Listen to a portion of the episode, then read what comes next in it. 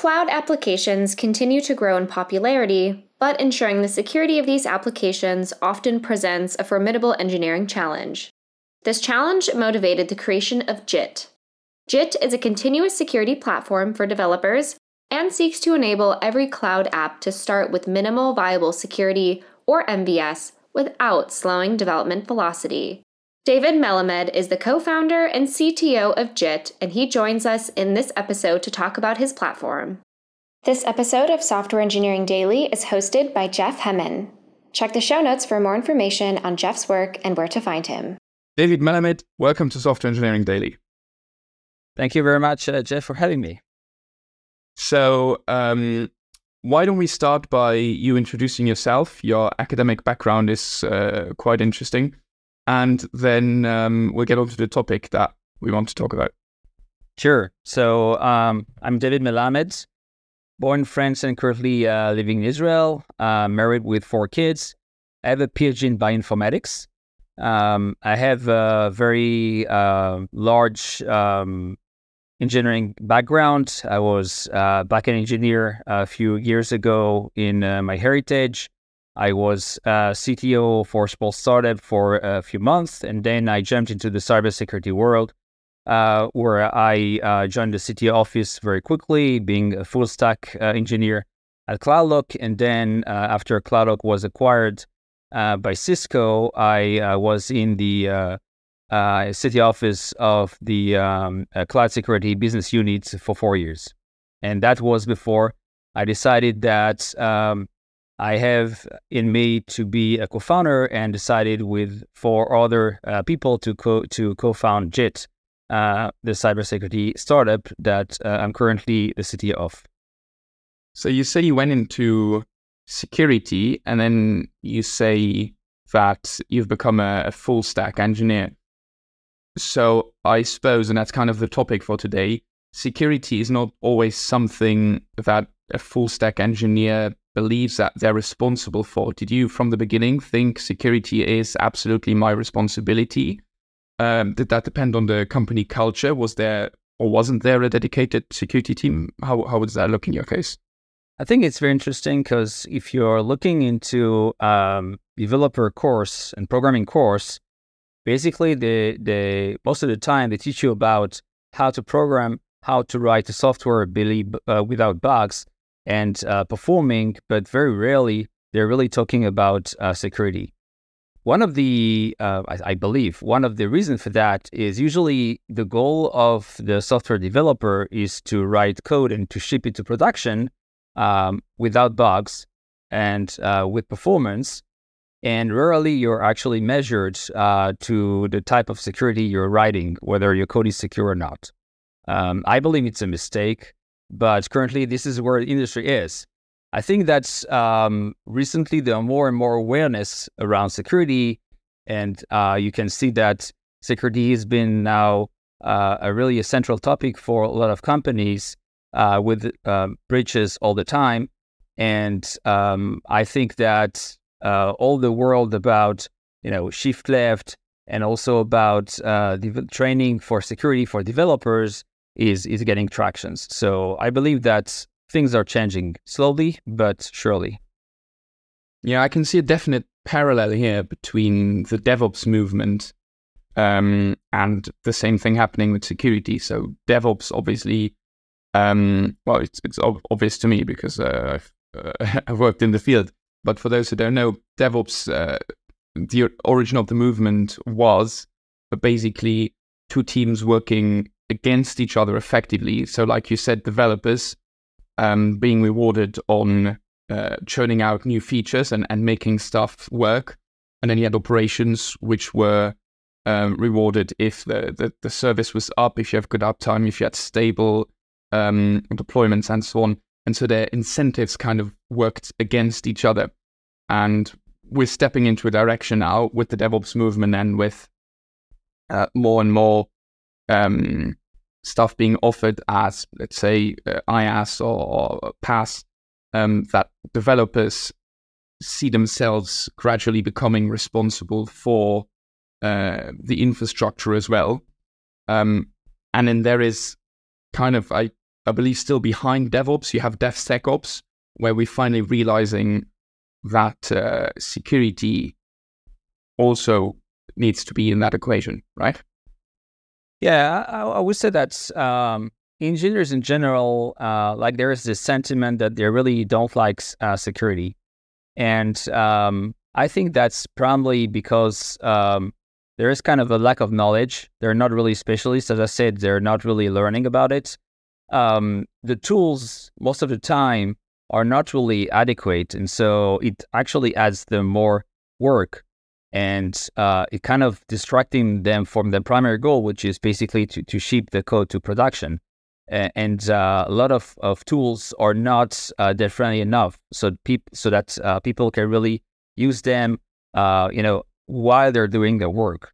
Um, and I would say that if uh, security issues was co- were considered like a software bug, then developers would be able to treat that really more easily.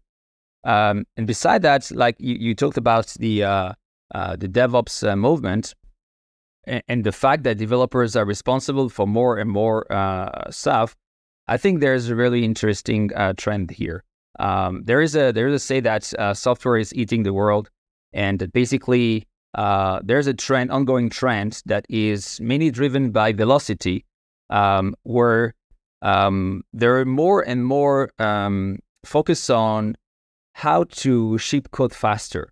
For example, the fact that you have uh, CI/CD uh, put in place, a lot of automation, infrastructure as code, a lot of things are actually done in order to improve velocity of the time. And so everything that is slowing down velocity is uh, needs to change in order to overcome the challenges. So if there's a friction between uh, engineering and another part of the of the uh, organization, um, at the end, it needs to change in order to be able to uh, facilitate the deployment of code faster. And so you can see that the trends uh, are really interesting over the last uh, couple of years, a decade basically. In modern companies, QA, which was uh, previously uh, a different team outside of engineering, um, where usually you had a lot of friction between QA and engineers because Sometimes developers were just writing code, expecting QA to, to test it.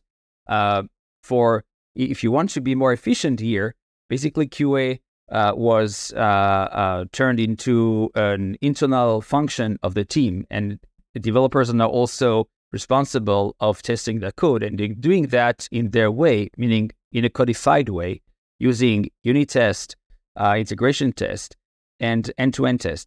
The same thing happened afterwards uh, with IT and the ops world, where basically you had before some friction. You, you had a, a dependency between engineers and the IT department when you needed a machine to run your code on. It changed now because we have automation. And so you have the whole world of uh, DevOps that, uh, that was born, where basically everything is also codified and automated. And now with infrastructure as code and all the cloud providers, you can uh, spin up uh, your instances on demand, and engineers and, and DevOps that are now working together in the same team um, are really more efficient.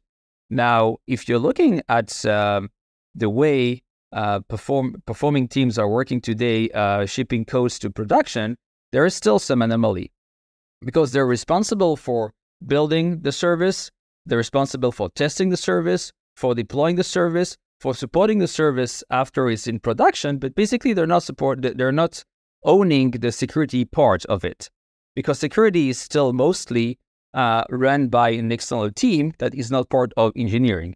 And so this team is deciding on the policies, they're deciding on which tool uh, the developers needs to need to use, and they also need to uh, to fix stuff. And that's that's uh, that's a really that that's breaking them uh that's breaking the the slowing down the velocity because basically um the, the, the in the uh, the security team needs to catch up all the time with what developers are doing developers and devops are doing. And so and so that that's the main concern right now. And so in really progressive uh, organization they're thinking that it needs to change. And the way QA was actually uh, moved into uh, the engineering team and uh, ops actually turned to DevOps, uh, they also believe that uh, security needs to be part of it. And so DevSecOps, which is kind of uh, the combination of the the premise of it, is is the the beginning of a movement where basically engineering are also owning security. So if I were to be defensive and kind of argue why the status quo is the way it is, I would say that it's more trivial for developers to incorporate testing because you can positively test for the outcome you want than it is for them to incorporate uh, security because that's kind of a, a, a non exhaustive attack surface, I suppose. So if we think about something like test driven development, which is one of the ways where developers um, very much shift left on QA and integrate the QA function into developer team. Uh, as a developer, I would start writing tests saying the, the, the logic that I'm about to write. In this case, it needs to do this, and in this case, it needs to do this. So they're all quite affirmative um, assertions. But with security, you kind of have to think about all the possible edge cases and all the things that don't even fit into um, into the model, and it's much more difficult to uh, incorporate that or to, I suppose, teach a developer, uh, especially you know an average developer, um, about all of that. So, how do you think? What would be the best way to approach this? Um, I, I suppose is it lack of knowledge or? Well, first of all, what you're saying is true, but I could counter argue that uh, things are not as easy as it seems because yes, uh, it's true that uh, writing tests are very deterministic, but unfortunately, it doesn't mean that developers don't miss use cases, and that's why you have bugs in production. Um, on the other way, uh, and also they're, they're, writing their own test. On the other way, if you're looking at security, uh, we're not asking uh, developers to write tools like they're using existing tools, and those tools are using uh, known patterns for code that is vulnerable vulnerable to attacks, vulnerable to exploits. Uh, for example, if you're looking at the uh, OWASP top 10 list, which is a great list uh, that is updated every year or so, uh, there is a, a, very well uh, known list of things that you need to to ensure when you're writing code. There you have also courses how to write secure code. So it's it may not be deterministic because there can still be some new exploits because you're adding uh, like code all the time. There's new vector attacks. That's true, but I think that it it's it shouldn't be as hard as it seems because you have people that are writing that are expert in security that are writing the tools. The only I think the, the issue is not not so much with technology, but it's more of the experience. So first of all, um, tools needs to be dev friendly, meaning that right now one of the main issues that tools like SAST or uh, or even CA, like mostly SAST, like they're they're they're they're too noisy. And the reason for that is that because they're doing their job, but they don't have the context. So they're looking at every piece of code the same, which uh, in, in, in theory it is, but in practice it's definitely not. And that's also the difference between, you know, uh, uh, security done by security people versus security done by engineers. Um, if you're looking at uh, security people, they would say, okay, we need to find all the issues and fix them. If you're looking at engineers, their goal should be to deploy their code to production and only fix what's necessary to reduce the risk as uh, uh, to a minimum. And so everything else is not interesting. So, for example, a lot of uh, products in the cybersecurity world are showing you millions of vulnerabilities, like high severity, medium severity, low severity. For engineers, that's not interesting because they will never get to the low severity ones. Like there, there's so many things to, to, to fix. What they need to know is basically what really matters. What do you need to fix if you had only two hours eh, in order to reduce the risk to a minimum? And maybe uh, SAST is not the best way to do it because maybe most of the of the code is actually not exploitable. And so I think that that's the uh, at the end it's it's more a matter of uh, of how to make the security more efficient uh, then uh, you know a technology problem. There is also a lack of knowledge for sure, but I would say that the tools are there. Just need to be uh, used properly with a good experience, so that uh, it won't draw too much attention and and overhead for developers to use them. So what you're saying is that we can probably apply the is it the Pareto principle and um, tackle 80% of issues with just 20% of effort already. Exactly. And, and I think more than that, uh, there is this notion like if you now need to uh, introduce security in a company, what you should do, um, whether if you have two choice, like if you're looking at the the way uh, security teams are handling security, they want maximum security. They want to do everything. But I believe that uh, if you're looking at the engineering world, they would look at it very differently. They would look at it using agile methods because it worked very well for them.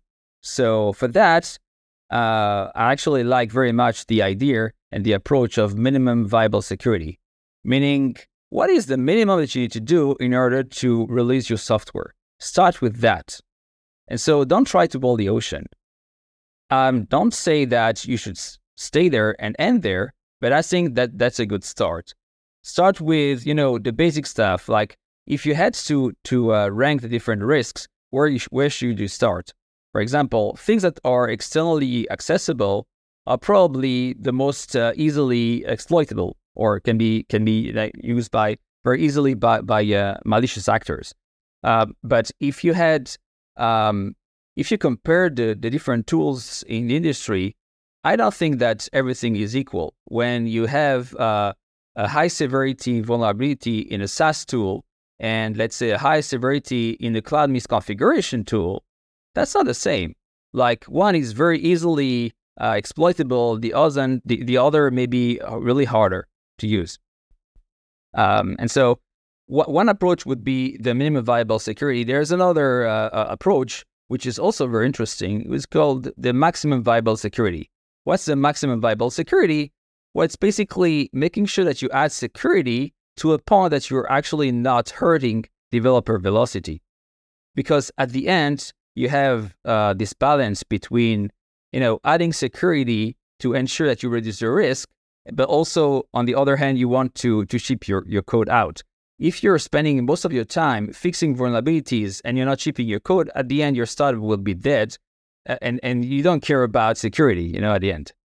It's a it's a very interesting discussion. Uh, certainly, the first kind of question that is screaming around in my head is, when do you know you're done? So I I think the the vantage point that you're coming from is that um, we already have a lot of tools that can inform us on existing vulnerabilities, and they will rank them uh, by severity, and we can also have a look and assess them by exploitability and by the, the data that they possibly expose, um, and so on. So, do you think that there is also a place within the developers team um, to do their own sort of exploratory penetration testing, or is that too far and, and, and that is actually something that should be relegated to an external team?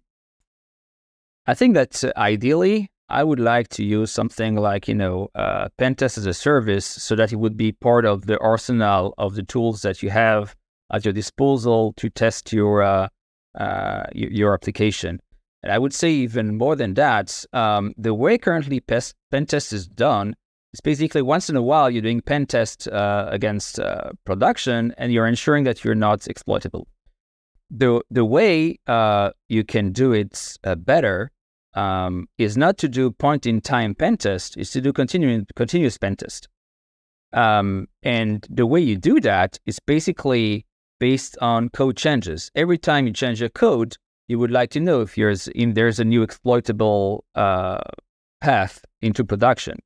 And so what I would do is basically run some DAST uh, tail, uh, tool whenever I'm deploying a new version to staging in order to see if there's something that I did uh, that is now exploitable, and basically being able to um, to correlate back that to some code changes.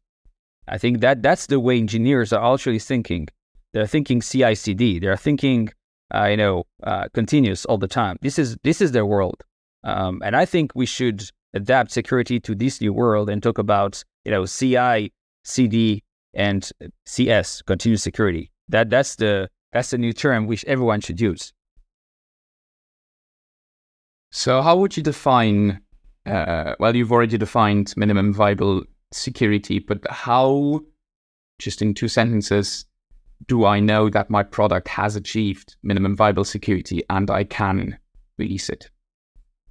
So I think it's an interesting question because uh, there's no real standard uh, that defines that. You know, there are a lot of frameworks today for security, um, whether they're compliance driven or there are standards like like NIST uh, that try to define some some kind of standard. I don't think there's a there's a standard for minimum uh, viable security. Uh, there is an initiative by uh, Google and Salesforce called the MVSP, which is the minimum minimum viable security product that is interesting, and they also try to define that, but it's kind of a little bit subjective.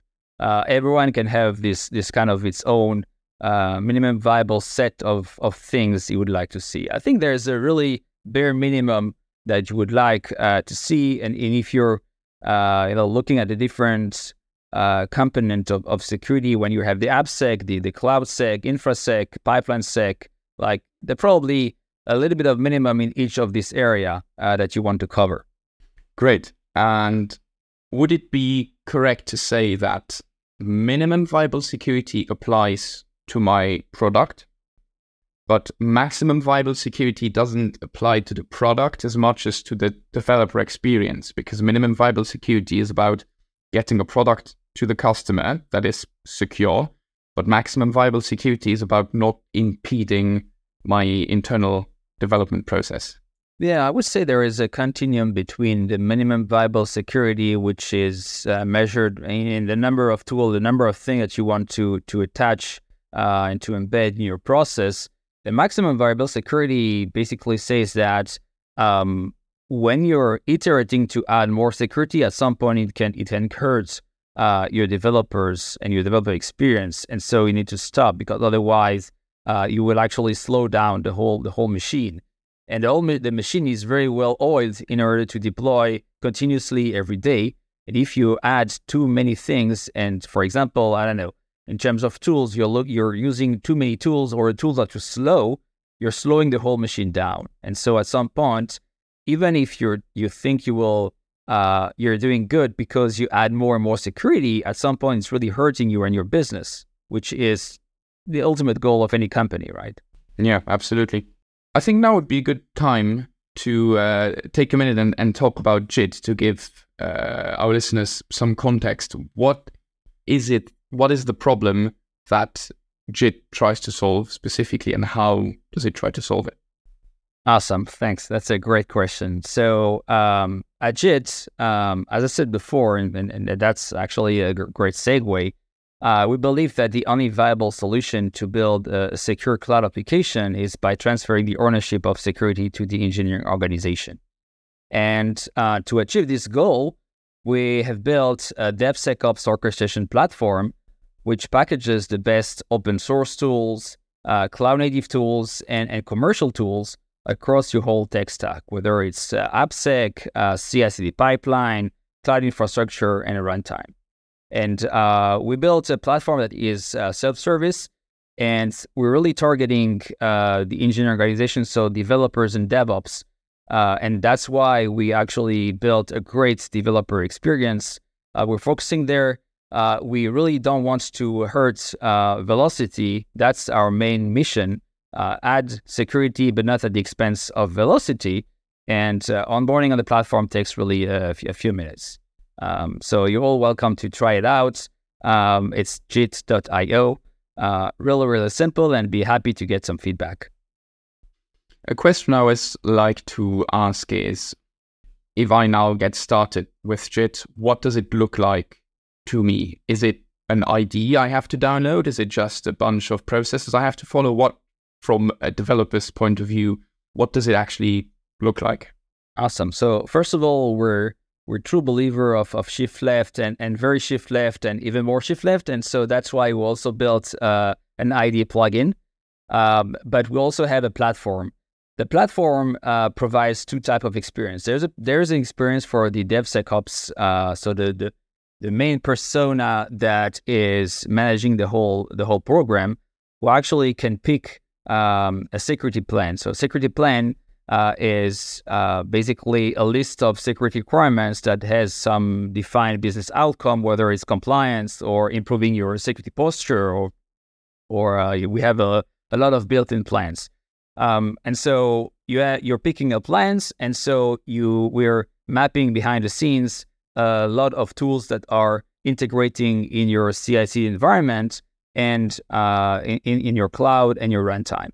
From the developer point of view, basically you're just uh, working uh, as as usual in your own environment, whether it's in Slack or uh, in GitHub. You're opening a PR, and suddenly you see JIT adds a few checks of security and uh, behaving like your security buddy, your your peer doing a code review. And so we're adding comments in the PR with security uh, vulnerabilities, and so you're getting them really all the information just in time, hence the word JIT, uh, in order for you to fix it. And really treat all those vulnerabilities like uh, security, like, like bugs, software bugs. And we're also providing some remediation, so you have code uh, suggestion in order to fix it on the spot.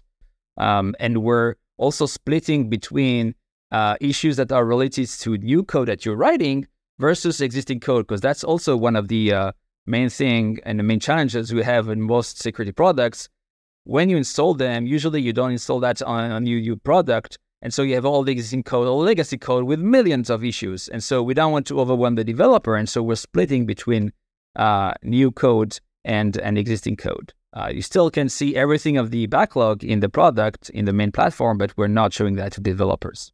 So that's the other view of the platform. You said one of the views was the DevSecOps, which then yes focuses more on. Where you can review everything, you know, the vulnerability management uh, piece, the DevSecOps KPIs to see if you're really improving, if your teams are improving, um, and and you have the developer view, which is really very uh, first uh, uh dev first and and uh, native to the to their environment.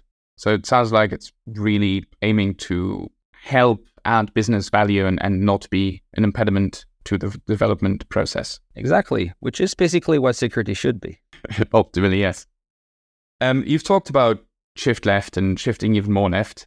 And so at some point, um, we come to this uh, phrasing of born left. Um, where does this come from and what does it mean?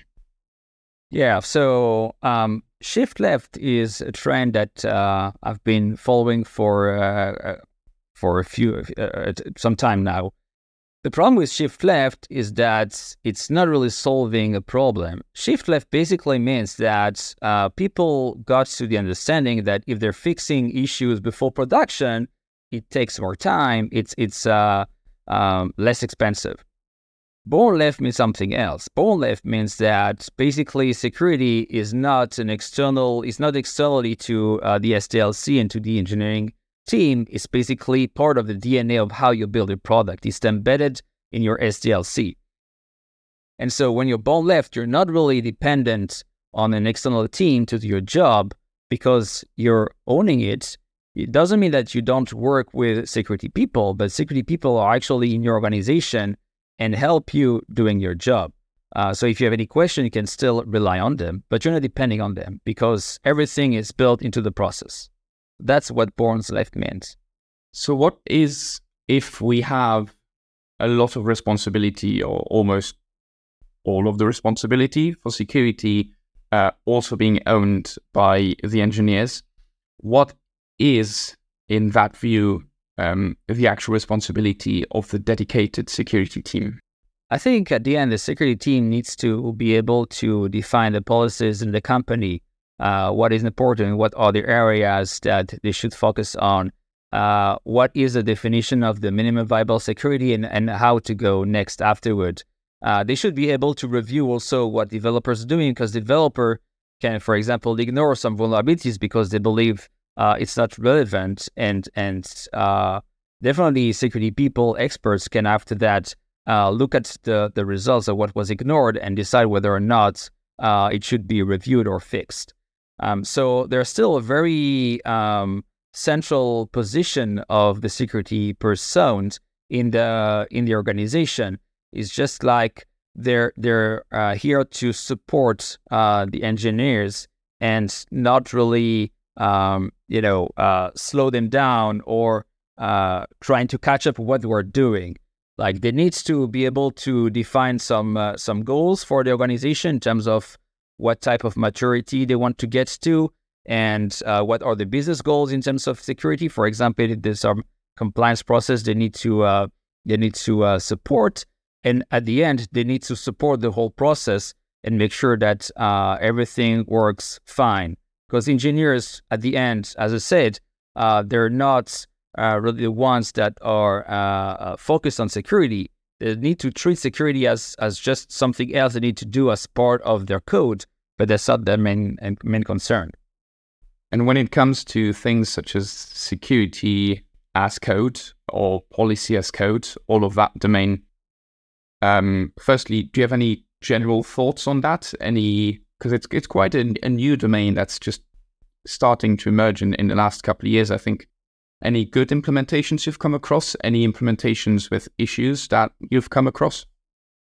So first of all, I didn't touch that, but as I said previously, everything that uh, at the end landed in the engineering world has been codified. So of course, security can only work if it's as code because that's how engineers are actually working and behaving. Uh, it's also very efficient uh, because it can be automated and everything that cannot be automated usually uh, is not working well with developers. Um, now, in terms of uh, good implementations, I think that uh, there is a lot of uh, um, initiatives, and I think that, for example, Policy as Code now we have the great tool OPA, Open Policy Agent, um, in the open source world, in Kubernetes world, that is getting a lot of attention. A lot of people think that it may be uh, this kind of main uh, and central way to uh, to evaluate policies. Um, it's based on on Rego, uh, which is an interesting language. Um, I think that uh, ultimately this this is how uh, security should be done. everything should be should be as code. This is also how we build JIT. basically, all our security plans are built as code all the policies and the evaluation and how we map that to the different tools is also built as code because um, on one hand, um, we believe that it's the only way, it's the only viable way to do it. And on the other hand, we also understand something very unique, maybe to security, is that um, when you're building a, a platform for security, you're building that for 80% of the common risk between all the different products. But at the end, every product has its own custom risks. And so, how you deal with that?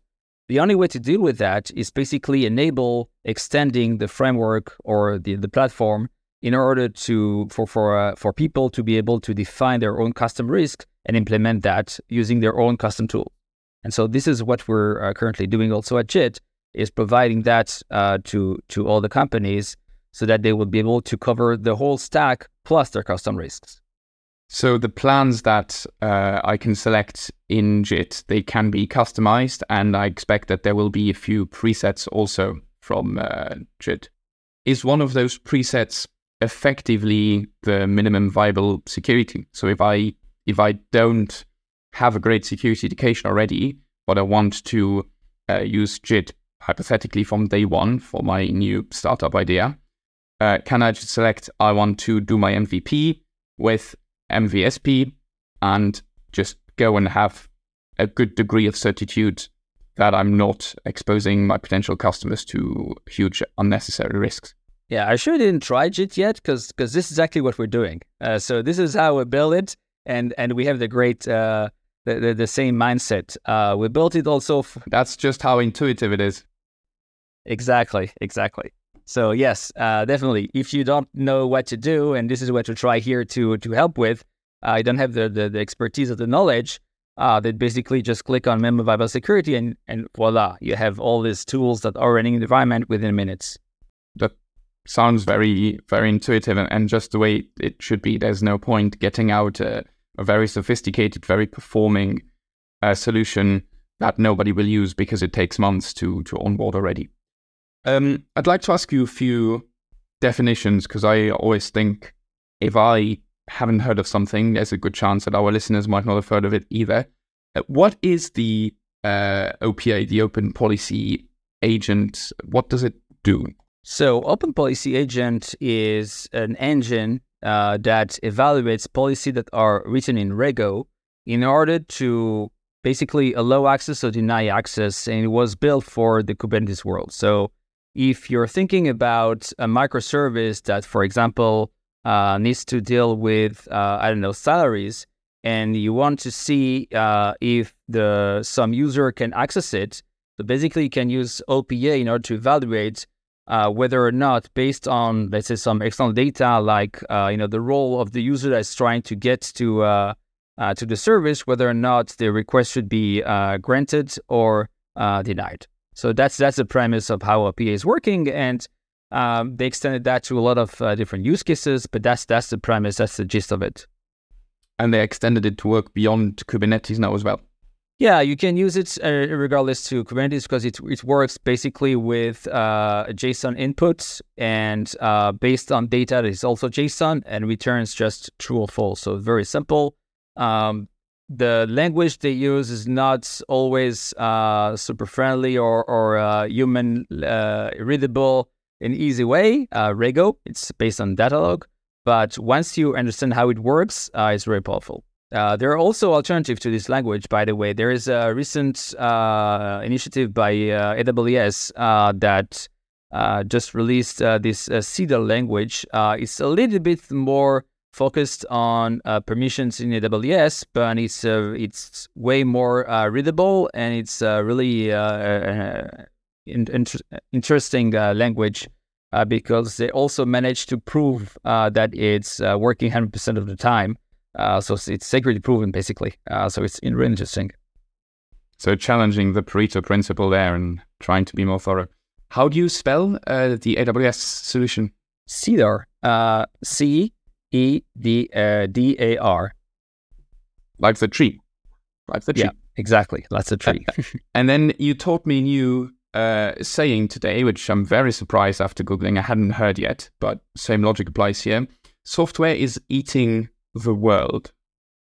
Yes. Uh, it's actually uh, uh was published uh, originally in the Wall Street Journal by uh, Sin, I think. Um, this is something about software issue of music and publishing. It's eating away at Madison Avenue. And basically, it says that um, developers are are uh, having more and more um, ownership um, and software is now everywhere everything is codified basically um, if you're if you're looking at it everything tries to be automated and so basically they're the king of the worlds yeah and i think the responsibility that software developers take on goes more and more into the physical world um, one simple silly example is um, you hear stories about like locks that can be controlled via Bluetooth or via Wi-Fi, and then obviously by now humanity has an understanding of like the physical reliability of a lock and, and making sure that it's proof, uh, I suppose hammer proof and, and whatnot. Um, but from a software point of view, often, and I think you'll agree, uh, in in less mature organizations, the only consideration will be that it works, and there will be al- almost no security consideration. So it'll possibly be enough to intercept um, some HTTP traffic and, and, and, and, and you have the lock open, um, which is relatively innocuous. But what scares me personally much more is the digitalization of things like cars, um, because those are literally uh, mass accessible weapons. And uh, just thinking about the consequences of bad people uh, exploiting vulnerabilities in those um, is yeah something that could keep me up at night. Yeah, I can totally relate to that. I think that's uh, more generally the IoT world is is kind of concerning because there are so many IoT devices that are uh, you know built very cheap um, and like uh, mass products. The problem is that usually those uh, th- those manufacturers don't care really about security, and so it's really easy to exploit them. And because they're because they're so massively distributed, you can think of the damage it can it can do. Um, so in, in terms of, of cars, there were already a lot of exploits that prove that um, we, we we still need to concern about it to be to be concerned about it. Um, I I still uh, believe that there we, we need to uh, to improve in that area, and uh, security should be one of the one of the if not the most uh, top concern uh, for car manufacturers uh, in that in that sense. So let's try and wind up the, um, this episode with a, a, discussion that's veering a bit more into the philosophical. How do we tackle this problem? I see two possible approaches. One is more education for software developers, making security considerations almost a, mandatory uh, part of it. But you can you can force that at universities, sure.